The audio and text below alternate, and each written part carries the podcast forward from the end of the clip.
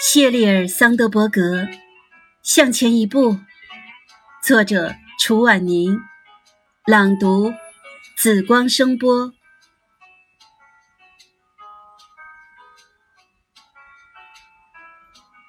他告诉孩子们，应当尊重自己的感情，而不是试图压抑。与孩子们约定，可以悲伤哭泣，但也要开心欢笑。不再回避事实，也不再被悲伤的情绪拉扯。他开始从内到外努力让自己重新快乐，重新投入工作拯救自己，并相信，即使在最黑暗的时候，身为母亲也能成为孩子们生活的一线光明。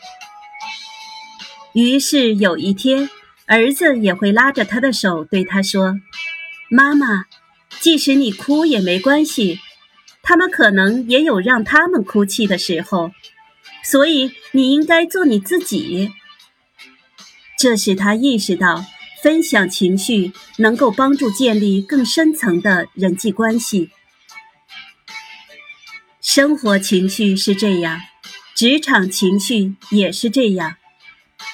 有时候我们总觉得自己伪装的很好。但实际上，脸上暗淡的神情和低气压的磁场，同样会给不明真相的同事误会与压力。对抗情绪是一种压抑，而宣泄情绪是一种分享。真正的领导力来自于真诚的表现，以及不太完美的个性。